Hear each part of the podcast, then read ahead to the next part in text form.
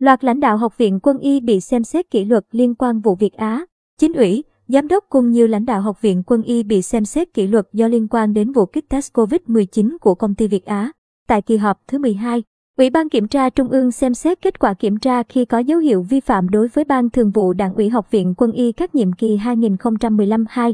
2020, 2020 đến 2025. Ủy ban Kiểm tra Trung ương nhận thấy Ban Thường vụ Đảng ủy Học viện Quân y đã vi phạm nguyên tắc tập trung dân chủ và quy chế làm việc của cấp ủy, thiếu trách nhiệm,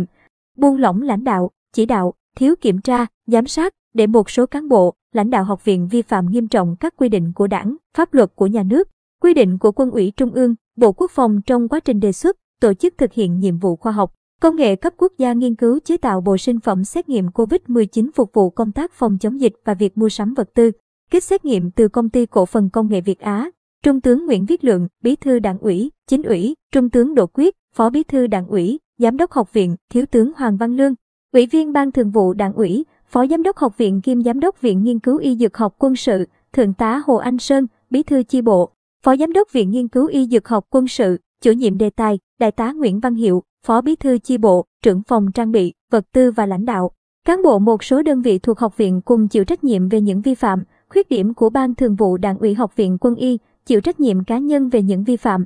khuyết điểm trong thực hiện chức trách, nhiệm vụ được giao. Theo Ủy ban Kiểm tra Trung ương, những vi phạm nêu trên đã gây hậu quả rất nghiêm trọng, làm thất thoát, lãng phí lớn ngân sách nhà nước, ảnh hưởng đến công tác phòng chống dịch bệnh COVID-19, gây bức xúc trong xã hội, ảnh hưởng đến uy tín của tổ chức đảng và học viện quân y, đến mức phải xem xét, xử lý kỷ luật. Những vi phạm nêu trên có trách nhiệm của ban cán sự đảng, một số đồng chí lãnh đạo và tổ chức, cá nhân ở Bộ Khoa học và Công nghệ, Bộ Y tế, đang được UBKT Trung ương tiếp tục kiểm tra, làm rõ.